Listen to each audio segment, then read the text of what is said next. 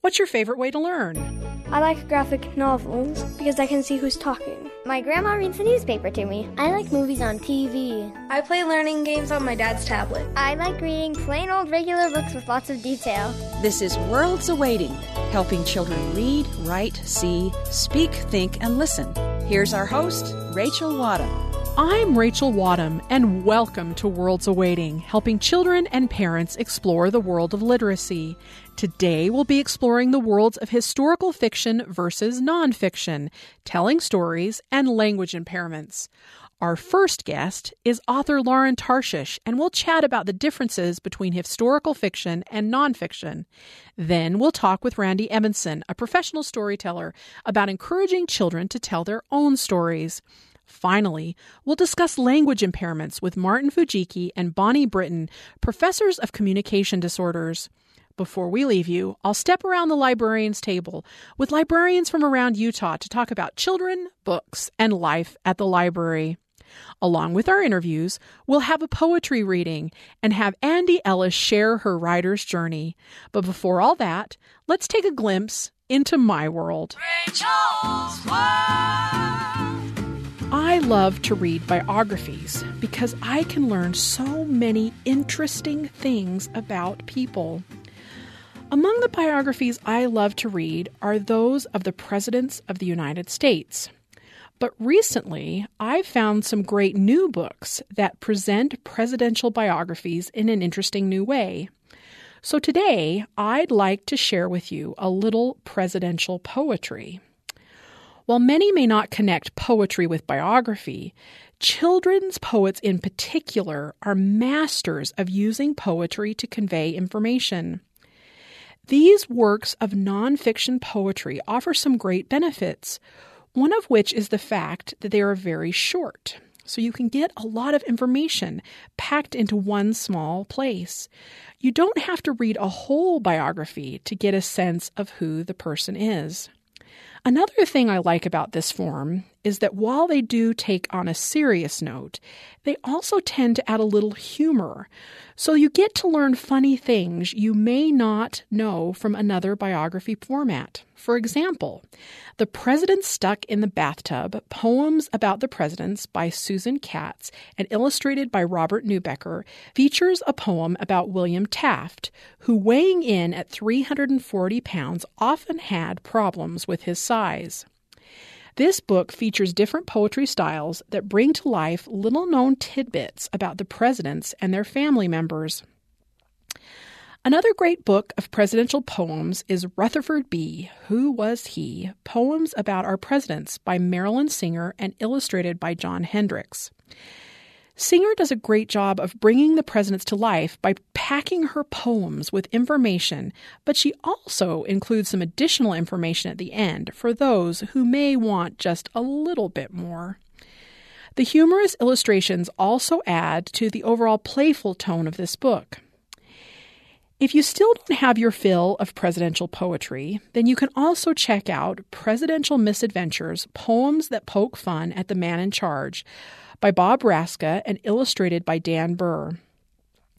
Featuring the Clerihew, which is a simple poetic form specifically invented to make fun of famous people, this collection adds in another set of fun poems written in a very specific style that, again, with the comic illustration, adds some great insight and humor into the presidential antics.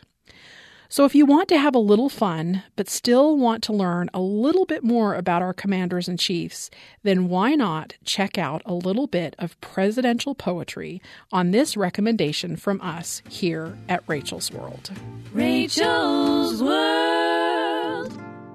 Children can benefit greatly from understanding history, especially when they learn about the past cultural events that have shaped the world they live in today.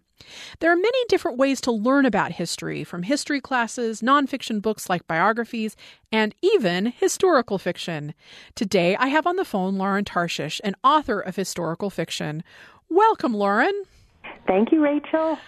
Let's discuss a little bit more in depth as we move forward about the juxtaposition of fiction and nonfiction with okay. with all of this. So where is that balance for you? How how do you how do you stride that line because your books are filled with facts and wonderful information that you've drawn from your research, but there's also this fictional element. So, talk a little bit about right. that balance for us. Well, the fictional elements, that's a great, you know, I think that for me, the fictional elements is really, it's, all of those, any detail that, that I put in my book, any fictional detail of a thought a child would have, a wish they would have, um, a piece of clothing, a gift they might purchase, all of that really has to be rooted in the facts that I discover in my research. So it's actually, you know, I'm I'm researching. You know, I, I think even I, I had a pigeon character in my in my, you know, because I learned that you had all these carrier pigeons in World War II, hundreds of thousands of them that were dropped by parachute in some cases, along with paratroopers to send messages. It was the most reliable way to get messages back across the English Channel or to headquarters. More because you know, and even today they are sometimes more reliable than a cell phone in a in a fraught battle situation. So even that, you know, I was I was developing the little character of Ellie the paratrooper that had to really be based on fact. You know, there were there were paratroopers whose whose whose pigeons got overly attached to them and refused to leave. Um, what did a pigeon sound like? What are the noises that a pigeon would make? Is it realistic that a pigeon could care, follow it? So all of those things. I mean, I can take, of course, liberties, um, and this is a children's book, and I can push especially my animal characters a little further further away than maybe you know I think an animal a, a wildlife you know bird expert might have some quibbles, but. um but I do I, I really I, I feel very liberated that I can make up my characters because initially when I had the idea I really did want them to be nonfiction. I mean that that's my favorite genre to write in narrative nonfiction. The problem is that children in history are not necessarily you're not going to find voluminous diaries like if you were writing about Winston Churchill or you know huge letters like between Emily Dickinson and her you know her friends. So you know those kids just didn't do that. So I recognized right away when I was writing the proposal for the series the limitations of writing about children in history is they don't document their lives um, and especially the further back you go, you just don't find enough to create a whole book about one child. Um, and then, of course, if you're writing narrative nonfiction, you have to adhere exactly right to every. You know, everything has to be very much exactly from what you can draw from the evidence. In this case, I'm able to create of you know I'm I have the freedom to create characters.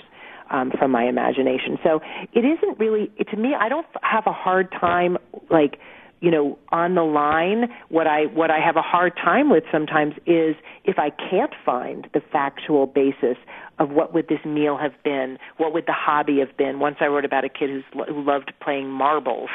You know you know if i can't find enough information about it i'll have to abandon that and try to find something else that i can find the factual basis of. I don't want to be making things up out of whole you know out of nowhere. I want even the fictional elements in the D-Day story.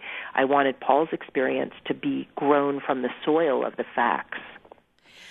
That grounding, that soil of the facts. Talk a little bit about your research process and the types of things you do to research all of these great books you know it's a it's a really it's a it's an it's an immersive process it seems a little ridiculous when you see my little books you know to think you know to come to my office and you see these stacks and stacks and stacks of um of books because for every for every little detail in the book even something like you know thinking about how you know, what kind of tree, you know, uh, trying to visualize what kind of tree the paratrooper Victor would have been caught in.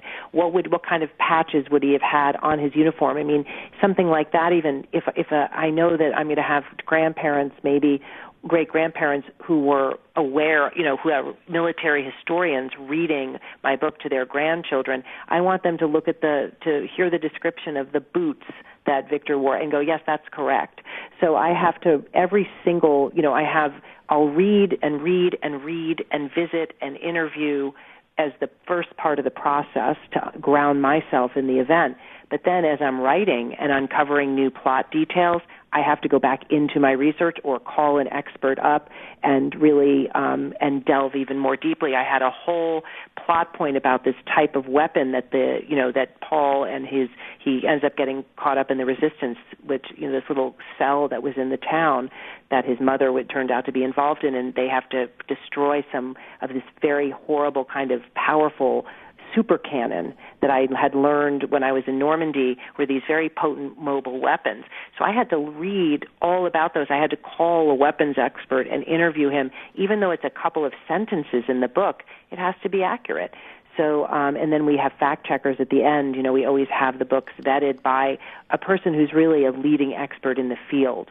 So it's very important to me that all that that the you know that research um, isn't just you know to kind of vaguely know. It's it's to ground myself, and then there's that whole other layer of ensuring that every single thing in the book is accurate.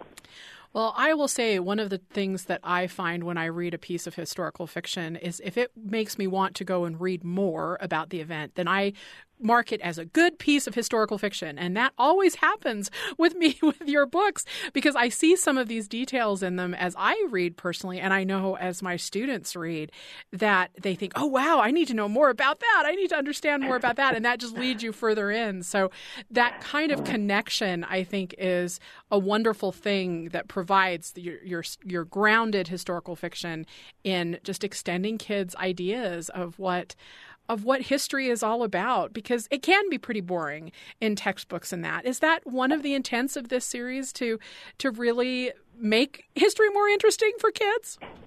Definitely. I mean, I what I think that Rachel, one of the, I mean, I've been working for almost 30 years at Scholastic in the classroom magazine division, which is the founding division of the publisher Scholastic. It's where we all started um, with our current chairman's father, actually, 100 years ago, founded the company with one single magazine that he started for high school students called uh, Scholastic, and his whole his whole mission in founding that magazine was to help children understand the world and themselves, to become, you know, clear thinkers, to have the facts so that they could participate in our democracy, you know, to be educated. And that still very much is the mission, the ma- which I now over I oversee this division now, and it's almost 30 magazines, and it's pre-K all through high school. But I do think that the mission in that division is the same in I Survived, which is to uh, to even kids who don't like to read. And today we have so much competition for kids' time, especially as they get older, whether it's sports or video games or too much homework, you know, all of the things that they're involved with. So, but that yet they still need to know things even if they don't love to read, that doesn't mean they don't want to know and that they don't need to know. So I really feel that in some ways, I, I just actually put this on Twitter. I was like thinking about this, and I kind of uh, kind of clarified my personal mission. Yes, I'm an author, but I'm really trying to help kids. Um, I want them to to help them know and understand and want to explore further. So that is definitely, you know, um, and I challenge myself. I think it has to be really fascinating. You have to turn it into a story that's going to be from the first page riveting, or else they're just not going to read it. So um, that's, I think, you know, I would, you know, otherwise it's just not even worth the time i think as a child you know for for this audience anyway um they're not coming very some of the kids are coming to the series because they're obsessed with world war ii you know that we definitely i definitely have those kind of readers i once had a kid write to me, and his his Gmail address was Titanic Specialist at gmail dot com. he was like a nine year old. I loved him. He can we communicated. That's um, perfect. He, he would send me a lot of facts about the Titanic. He and his mom, like so. Um, but most of the kids aren't. You know, they're kids in their like Steph Curry jerseys and stained with chocolate milk, or they're running, or and they just they they they love the stories and the excitement, and they love the kid. They want to be. They feel they they're interested in the boy or the girl, and then they're learning kind of as the it's almost you know as sort of the secondhand experience, and then of course they do hopefully want to learn more. So um, it's definitely you know it's uh, it's something I'm always thinking about. That is a perfect thing because I do think that's what we need to engage our kids with is learning and growing and not only just learning and growing about their world around them and their history, but also about how to be good contributors to that world and learning through these characters' eyes and through their strength and courage, I think is one of those amazing things. So the newest uh, the newest edition in the I Survive series is a wonderful book about D Day and really timely, particularly for the anniversaries and all of those things coming. But what is coming in the future? What are what are some of those things we can look forward to with the series coming up? Wow, the the next one that's coming out in September is a very strange and unusual disaster that many have not heard of. Rachel, we'll see if you have. I've written about it before in, in the magazines at Scholastic, and, and a lot of those readers wrote to me and said, "You have to make this an I Survived book."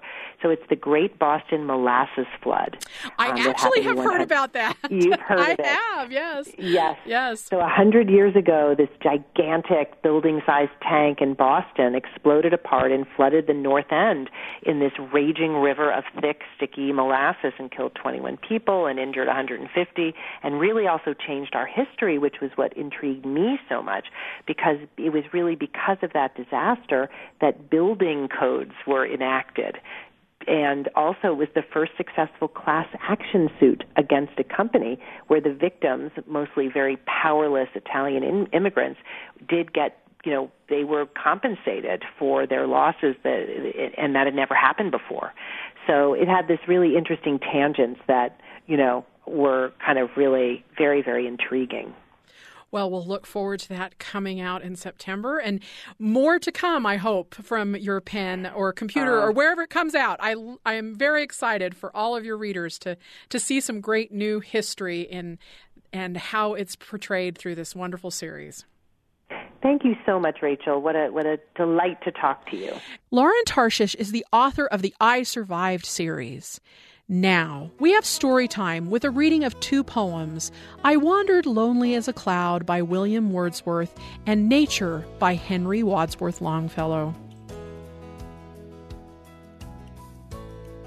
I Wandered Lonely as a Cloud by William Wordsworth. I wandered lonely as a cloud that floats on high o'er vales and hills, when all at once I saw a crowd, a host of golden daffodils, beside the lake beneath the trees, fluttering and dancing in the breeze, continuous as the stars that shine and twinkle on the Milky Way. They stretched in never ending line along the margin of a bay. Ten thousand saw I at a glance, tossing their heads in sprightly dance. The waves beside them danced, but they outdid the sparkling waves in glee. A poet could not but be gay in such a jocund company. I gazed and gazed, but little thought what wealth the show to me had brought. For oft, when on my couch I lie in vacant or in a pensive mood, they flash upon that inward eye, which is the bliss of solitude, and then my heart with pleasure fills and dances with the daffodils. Nature by Henry Wadsworth Longfellow. As a fond mother, when the day is o'er, leads by the hand her little child to bed, half willing, half reluctant to be led, and leave his broken playthings on the floor, still gazing at them through the open door nor wholly reassured and comforted by promises of others in their stead, which, though more splendid, may not please him more. So nature deals with us, and takes away our playthings one by one, and by the hand leads us to rest so gently that we go scarce knowing if we wish to go or stay, being too full of sleep to understand how far the unknown transcends the what we know.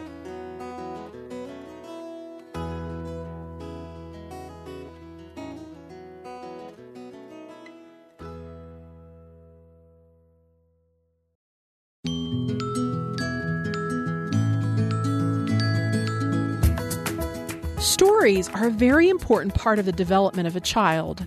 Children usually begin telling stories on their own, although they might not realize it. Our job is to help them engage with their own stories and embrace them. Today, I'm in the studio with storyteller and educator Randy Evenson. Welcome, Randy. Thank you. Randy, you are a storyteller, and one of the things you do as a storyteller is you work with kids and you tell stories to kids and you help kids engage with their own stories. So, to start off today, maybe tell us a little bit about your experience with storytelling and children. What what are some of the things you've done to help engage children with stories?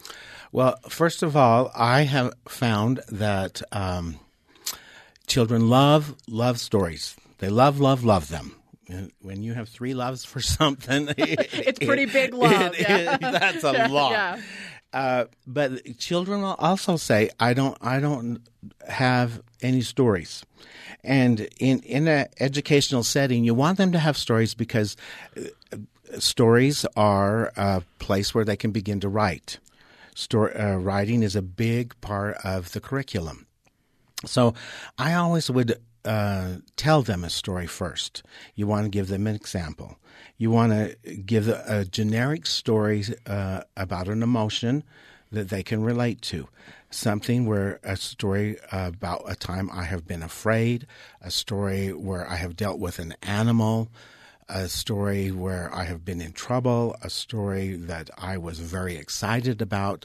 So I can turn around and say, Have you had a time where you were excited? Have you had a time where you uh, were afraid? Have do you have an animal? So that because whenever you're telling a story, those kids are creating a picture and they're creating an experience that where it's happened to them as well. A lot of teachers will say, "I can't pull, I can't pull writing out of kids very well." But you, if you give them a pre-write that is just a story, I, I don't want to give them a sentence and say, write about this. Eh, but if I give them, if I tell them a story, all the entire time I'm telling them a story, they just have things just flowing through their mind about things they want to tell me. And I'll just say, no, no, not, not, not yet. We're not telling yet. We're not telling. They just they have to sit on their hands because they're so so excited yes. to tell you everything yeah. about about when about their animal about yeah. their pet that they're but and then when I'm all done the first thing that I'll have them do is turn to a neighbor and share because they're so so excited about sharing their own story and then I would take a few minutes about them with them sharing their stories with each other, and you can feel the excitement in the room just as they share a story with each other. And I very, very seldom have anyone who is mindless and, and can't think of anything. And then you, it's like run as fast as we can back to our desks to write these stories. But all it takes is telling them a story first and and their mind is just filled with i remember when it, something like that happened to me. Uh, but all it takes is telling them a story about an emotion and then they can relate to that as well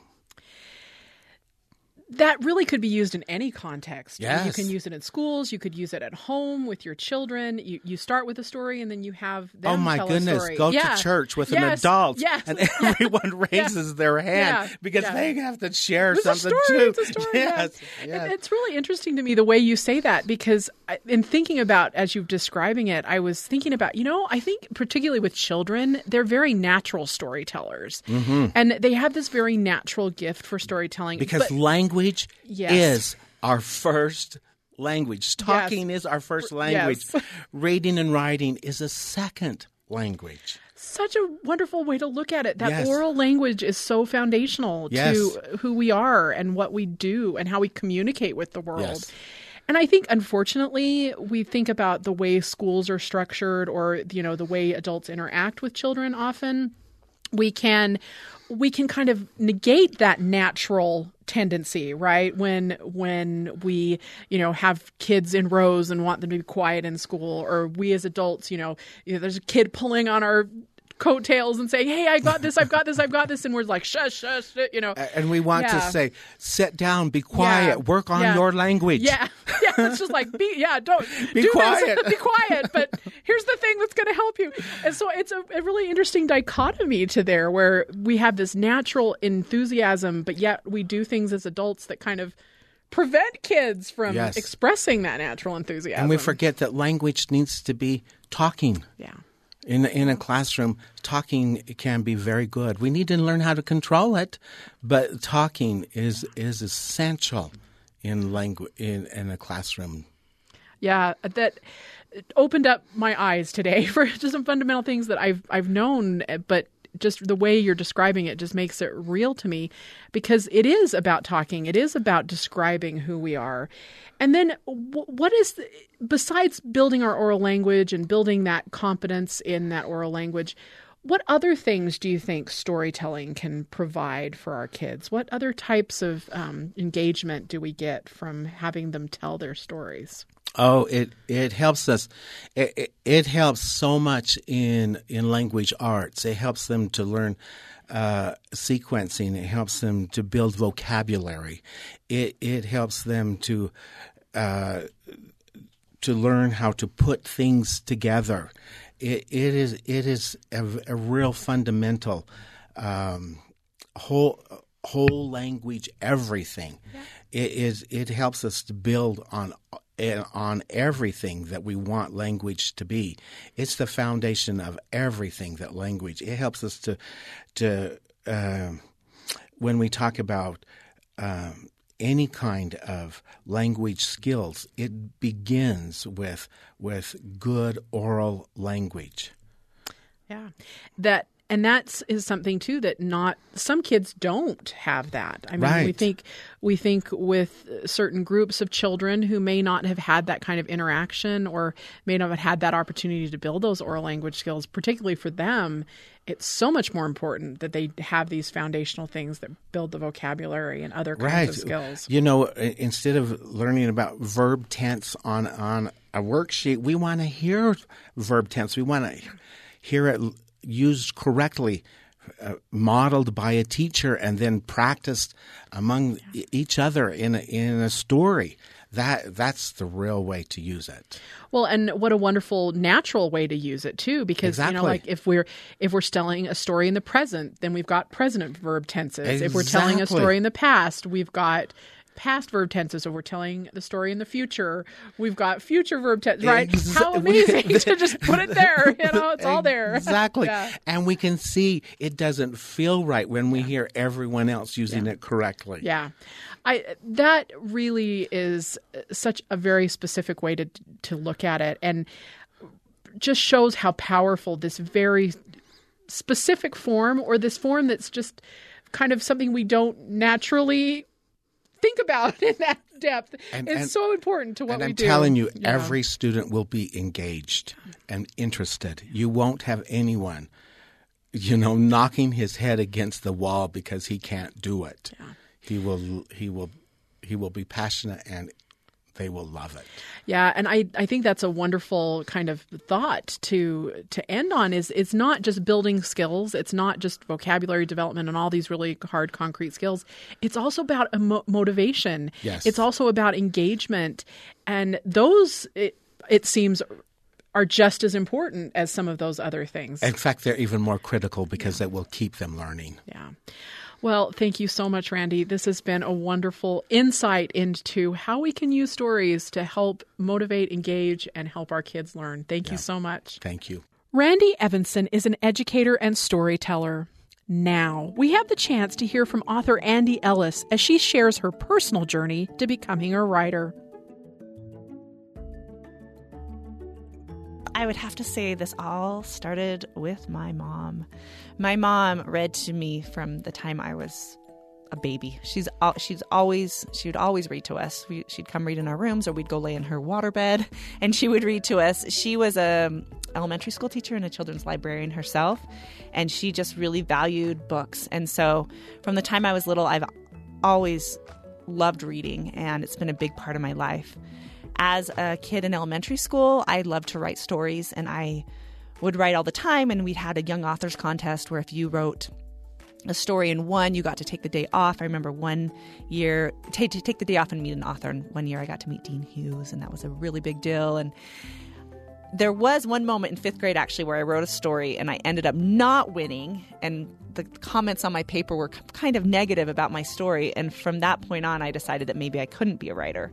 So from about fifth grade through up until college, I didn't actually write very much because of that experience. But I did read. I mean, I lived in books. It was it was what got me through so many hard times. It it made my summers. It was my favorite thing to do. And then I didn't actually pick up writing um, creative nonfiction and fiction until I was in graduate school, actually. Um, so I started from a very young age and definitely from a love of reading. And then I have always liked writing, but like I said, I did take a long break. I was in graduate school and I was studying um, composition and rhetoric, and I saw a flyer for a personal essay contest where you could win money. and so I thought, oh, I'm going to try to write a personal essay, and I'd never written one. And I was living with my best friend at the time, and I was talking to her. I'm like, what should I write about? And she said, write about me. And we were kind of laughing, but I, I thought, okay, I'm going to. I'm going to write about this best friend that I've had for years. And it was really fun. I just wrote about, I wrote about our relationship, and I wrote about when her parents went through a divorce and how we how we interacted. I wrote about us at dances at the high school and just just being a good friend to each other. And the essay ended up I didn't win, but I got honorable mention and I thought, "Oh my gosh, that was the most fun I've ever had." I I love English. I love writing papers on different novels and things, but this was just having a fun time writing about something that I really cared about. And so from then on, I thought, you know, I really want to try this. And I ended up taking a class from Dean Hughes, who was kind of you know, a big deal to me. Um, and I also took a, a, class from Louise Plummer in creative writing. They're my first creative writing classes. And I just fell in love with it. And I just decided, oh my gosh, if I can make a living doing something that I love, why wouldn't I go for that?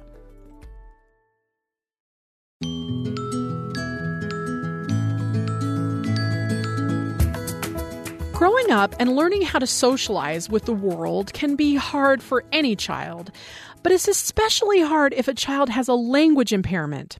Many parents do not know how to spot it or where to go to get help if their child needs it. That's why I have Martin Fujiki and Bonnie Brinton in the studio today. They are both speech pathologists and professors of communication disorders. Welcome, Martin and Bonnie. We're glad to have you here. I'm excited to talk to you today because, with your experience and expertise, particularly in language impairments and interventions for children. I think this is going to be a really interesting thing for our audience to kind of understand the scope of what this is and maybe how to look at it if they know children in their lives that, that are facing these kinds of challenges. So first off, Bonnie, why don't you define for us what what are we talking about when we're talking about language impairments? What what is it that we're thinking about? Language impairment is a fairly common disorder. It affects about 7% of kindergartners, so that's a tremendous amount of children. And what we see in kids with language impairment is they have difficulty acquiring language in uh, like typical kids do. It may be slower, it is more difficult. Um, they have problems with uh, um, the structural aspects of language, learning the words, putting sentences together, learning uh, the grammatical parts of language. Um, they also tend to have difficulty choreographing conversations and being responsive uh, in conversation. And there's also a huge social and emotional learning piece uh, in that as well. So it's a disability that affects all modalities of language speaking, listening, reading, writing, signing if the child signs. That is a, a, really kind of broad scope. So, Martin, could you maybe explain to us a little bit about what would it be like for a child to live with these kind of things, and particularly how does it affect those social and emotional skills? Well, it's important to realize that different children react differently and have different kinds of problems. Um, in one child, you might find um, a largely expressive deficit, so they seem to understand a lot of what is said, but they have a lot of trouble expressing themselves, a lot of trouble making um, well formed sentences and and that can be a handicap. But the, the, even bigger handicap is when the child doesn't understand what is said, and then that can make life pretty difficult because um, not understanding language impacts all kinds of interactions. It impacts learning in the classroom, impacts social interactions. Um, you know, people when you don't understand. Um, people treat you like you're not very smart or you're not paying attention. Uh, in terms of social and emotional learning, it certainly impacts relationships. And um, there are some aspects of language impairment that are not really visible, uh, such as not being able to read the emotions uh, of other people or not being able to take the perspective of other people. And, and, and when you can't do that, again, those kinds of problems certainly impact your social relationships. That is an important thing I think for us to remember because if it, there is such a large number of children out there and they are facing these kinds of things, that it affects all aspects of their life. So, Bonnie, particularly for a, a parent or someone who, an adult who's caring for a child, what would they might look for to see, particularly in a young child, if this might be of a concern that, that a language impairment is something that they need to be watching out for and maybe work to get some professional help for?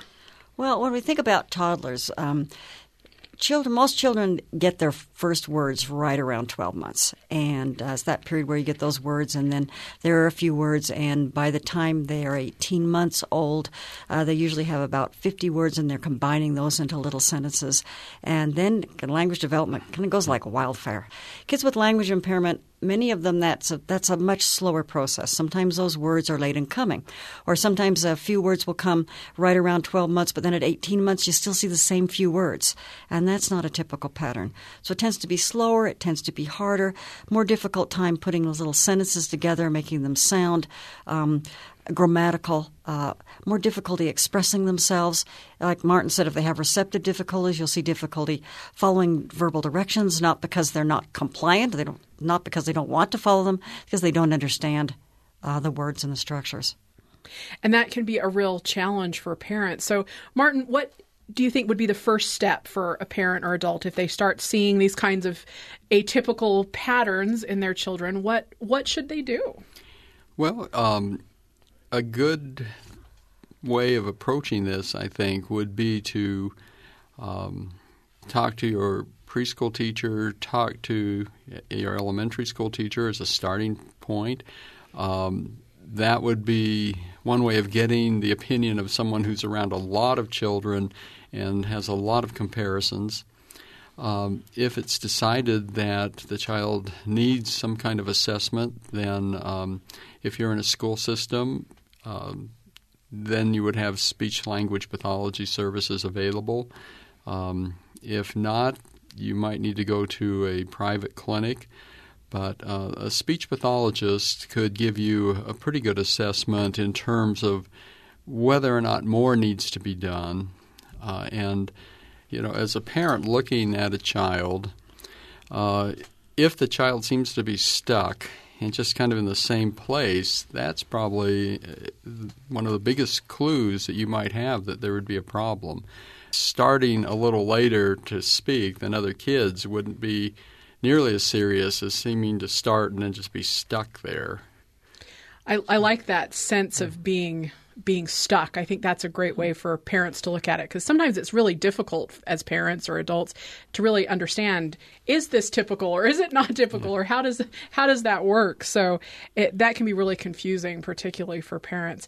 So how can how can adults better be attuned to to what their needs of their child are. Are there suggestions that you have to help them feel feel more confident, particularly if this is going to be something that's really, really serious and and require a lot of intervention and help for for the child to to have some success? Well, I'd say the first thing you want to do is watch your child very carefully. Don't feel that you have to jump in there and overtalk them. Watch what they're doing, and um, wait, see what's interesting to them and then try to engage their attention, try to make an emotional connection, and then say something that is simple enough that you think they can understand it and has to do with something they are interested in. Um, frequently, we want to talk about a lot of things that uh, kids don't find quite as interesting. And you see this, for example, you go to the zoo and you watch parents with their children. I was watching in a, um, a gorilla enclosure once, and there was a little toddler there with the parents, and the parents are going, "Look, look at the big gorilla! Look at the big gorilla!" and the um, little child was focused on a smaller gorilla, much closer, that was uh, had its arms uh, uh, clenched around itself and was kind of shaking. And the child was going cold, cold, cold. And the child thought the gorilla was shivering, and the parent was going, "No, you got to look at the silverback. Look over there. Look at that one." Rather than focus and go, "Oh yeah, gorilla's cold. She's very cold. She needs a sweater."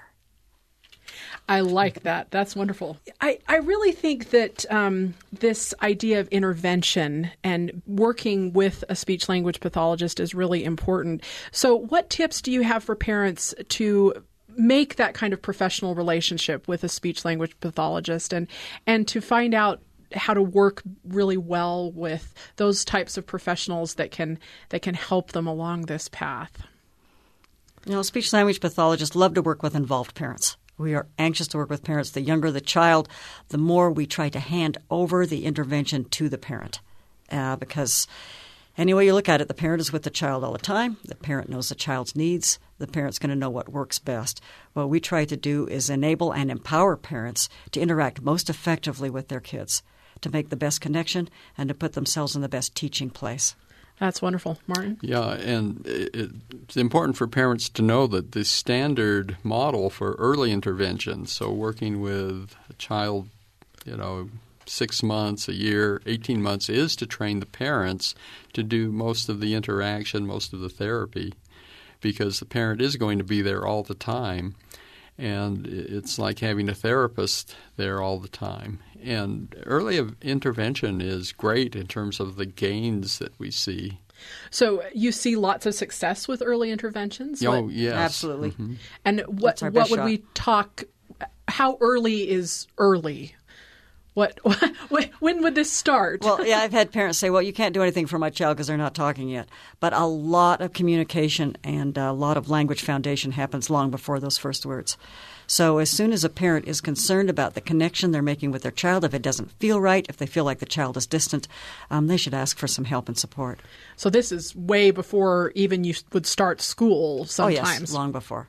Yeah, so if you have a child who's just not very interactive, who just seems to lay there and not respond at all, then that would be the first clue that you might want to pay attention and, and kind of watch development.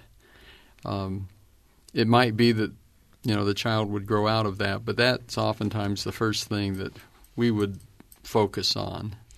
Well, and that's a good place to start. Thank you so much, Bonnie and Martin, for coming and speaking about this complex topic with us today. And I hope that this has given a little information to our parents out there who might have concerns or need a greater understanding and that they can seek out the, the professionals like you who can help engage with their children in this way. We're so grateful for your time today. Thank you.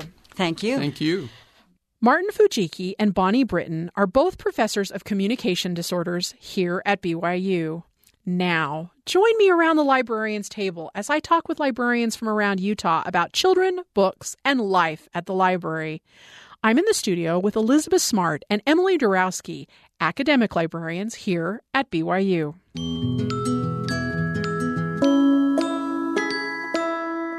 Welcome, ladies. Thanks Thank for having you. us. I am so excited to talk about something that, that's pretty unique to us as academics and us as librarians, and that is something we term scholarly communication. So essentially, we communicate as scholars a lot of different things in a lot of different formats, and some of those are not kind of your normal your normal formats or your normal ways to communicate.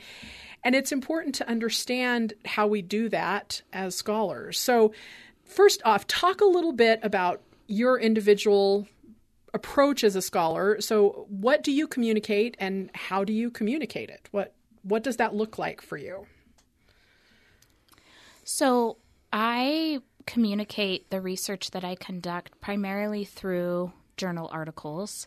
Um, and but one thing that I've been able to do at the library, which I would have never imagined I'd do in my lifetime, was I've put together an exhibit with collaborators which is conveying information in um, a very visual way. And, um, you know, it's not readership, it's kind of visitorship, I guess you could say. Visitorship, I like that. but Elizabeth and I actually also this year um, wrote a paper which was published, but we also went to a conference where other people in our profession come and we presented kind of the main points of our paper. So it's another way of communicating. Excellent. Yeah, just just in addition to what Emily is saying, sometimes at those professional conferences, another way that people convey or share their research is through a poster session. So you will um, summarize your your research and your findings and some potentially some future questions on a on a poster, maybe a three foot by four foot poster, and then conference attendees come around and you have a chance to visit with people one on one, and they can ask you questions about your methodology or about your um, some of your conclusions. And so there's lots of ways within the academic sphere that the scholarly communication happens, either through publication or um, through conferences and and and those are all ways to kind of connect with people in your field. And oh, I was just going to add that I, um, my background is in psychology, and um, we mostly communicate through journals. But there are some disciplines, more like the humanities, who communicate through full length books or essay collections. My husband's been involved with some of those. That's one of the things I love about this is just the kind of scope of the way we communicate. And I don't think a lot of people really realize that kind of scope. But what are the challenges? What are some of the pitfalls of the ways we communicate? What are what are some of the and particularly today, what are what are those kinds of things that you guys perceive that scholarly communication pathways are facing that are that are really challenging? Um, well, uh, as I said earlier, I mostly communicate through journal articles, but most journals are behind a paywall, meaning, um, and it's usually the institution or the library that's paying for a subscription to these journals, and that's how academics get access to them and students get access to them through their university. And for me, that's problematic because it means a lot of information that's being produced um, that's evidence based is not getting out to the general public. Yeah, and that's challenging because important findings, important things that could change our world are not being openly available. Right. Yeah. And and a part, I mean, there's often this disconnect between the academic and the practitioner in the same field. Yeah. Do you see that same thing? Well, yes, I do. And then I guess an, another area that um, uh, where scholars are sharing information, or I guess I'm thinking of graduate students, either through a master's thesis or a doctoral dissertation, um, uh, separate from the the paywall or, or, journal system of accessing information. I think one positive thing that's been happening in the last ten to fifteen years is making uh, l- big collections of master's theses and doctoral dissertations open to the public. And usually that happens at the university level. Each university will have um, an institutional database where they just share all of that graduate work free of charge, and it's it's usually um, just available even through a Google or a Google Scholar search that you can find that information. This is, um, of course, a, a, dissertation and a thesis. Often those works will go on to be published, perhaps by a, a university press, but in its um, in its initial form, it can be available online. It um, goes through sort of a different peer review process than than other publications, um, but but at least it's the basis of some information that's available. You mentioned peer review, which is interesting because there are lots of vetting processes that the scholarly communication goes through, right? So when a scholar produces information, it's not like they produce it and it just immediately goes out there and gets out there. Lots of things have to happen to make that get out into the public. Why do you think those kinds of processes are important to how we communicate, which might be different than like if you were publishing in a newspaper where just an editor would look at it or if you were, you know, publishing a blog and nobody looks at it or something like that. So why why is that important? Well, I think you know it's a kind of check and balance. I don't know if the system is perfect, but if if I do research and I write up a journal article then it goes out to a kind of a jury of my peers. Usually they're blind to who has written a particular paper, meaning they don't know it was me, and that's supposed to help eliminate um, bias, hopefully. Um, and then they read through it and they make comments about, you know, how I set up my argument, research methods, findings and whatnot, and they send back those reviews, often scathing. yes, no. we've all had those scathing reviews. and then they make a judgment call whether or not that piece will be included in their journal, which is that's very rare. Oh, most times it's you need to revise, you can resubmit, and then maybe we'll publish it. And then oftentimes it's a simple rejection, and they're saying you have to try a different publication venue. Yeah. And I think that that's important to understand all of that pieces that go into this. But why? What are some other reasons you think that it's important for people to understand this? I, I, think we talked a little bit about the fact that this goes out into the public and may be involved in practitioner work or these kinds of things. So I think that's one reason to understand it. But what are some other reasons you might think that you know as a general public, understanding how scholars communicate might be useful. I think in terms of um, evaluating evaluating the authority of of a particular um, piece of information, I think there's so I think um, this peer review process helps. Um, I mean, I'm thinking specifically in the medical or nursing field. This the importance of evidence based practice, and part of that evidence based practice is supported by the peer review process. And then you mentioned other forms of communication that we have, blogging. That would just be sort of a personal opinion or an essay. Now, in the news, um, you know, journalists are trained to triple check their sources. And so when reporters are, are writing about an issue, they're not just um, they're not just writing from their gut. They're they're fact checking many times, and then they have fact checking fact checkers that help them also. So I think understanding how different types of information are created and disseminated can help you as an individual decide how much stock you're going to place into it. Yeah. Yeah.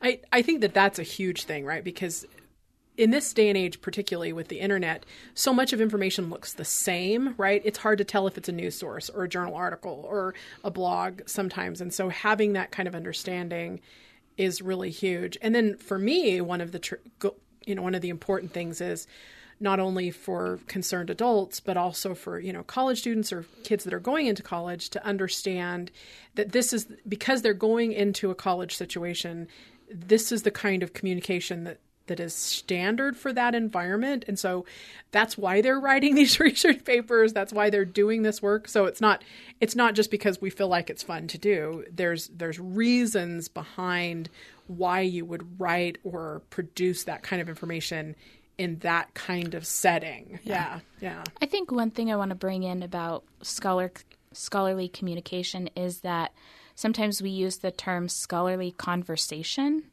and what that means is that um, if I read an article from from one person, that's one piece of an entire conversation on you know the particular subject that they were addressing, and as a person or uh, as I talk to students or um, I I want them to know that they can't take this as the end all be all, that this is the answer to all things. It's not. It's one small piece of answering probably a pretty small question that is part of a much bigger question. And you have to read a lot to really get a sense of what the conversation is going on within that particular topic.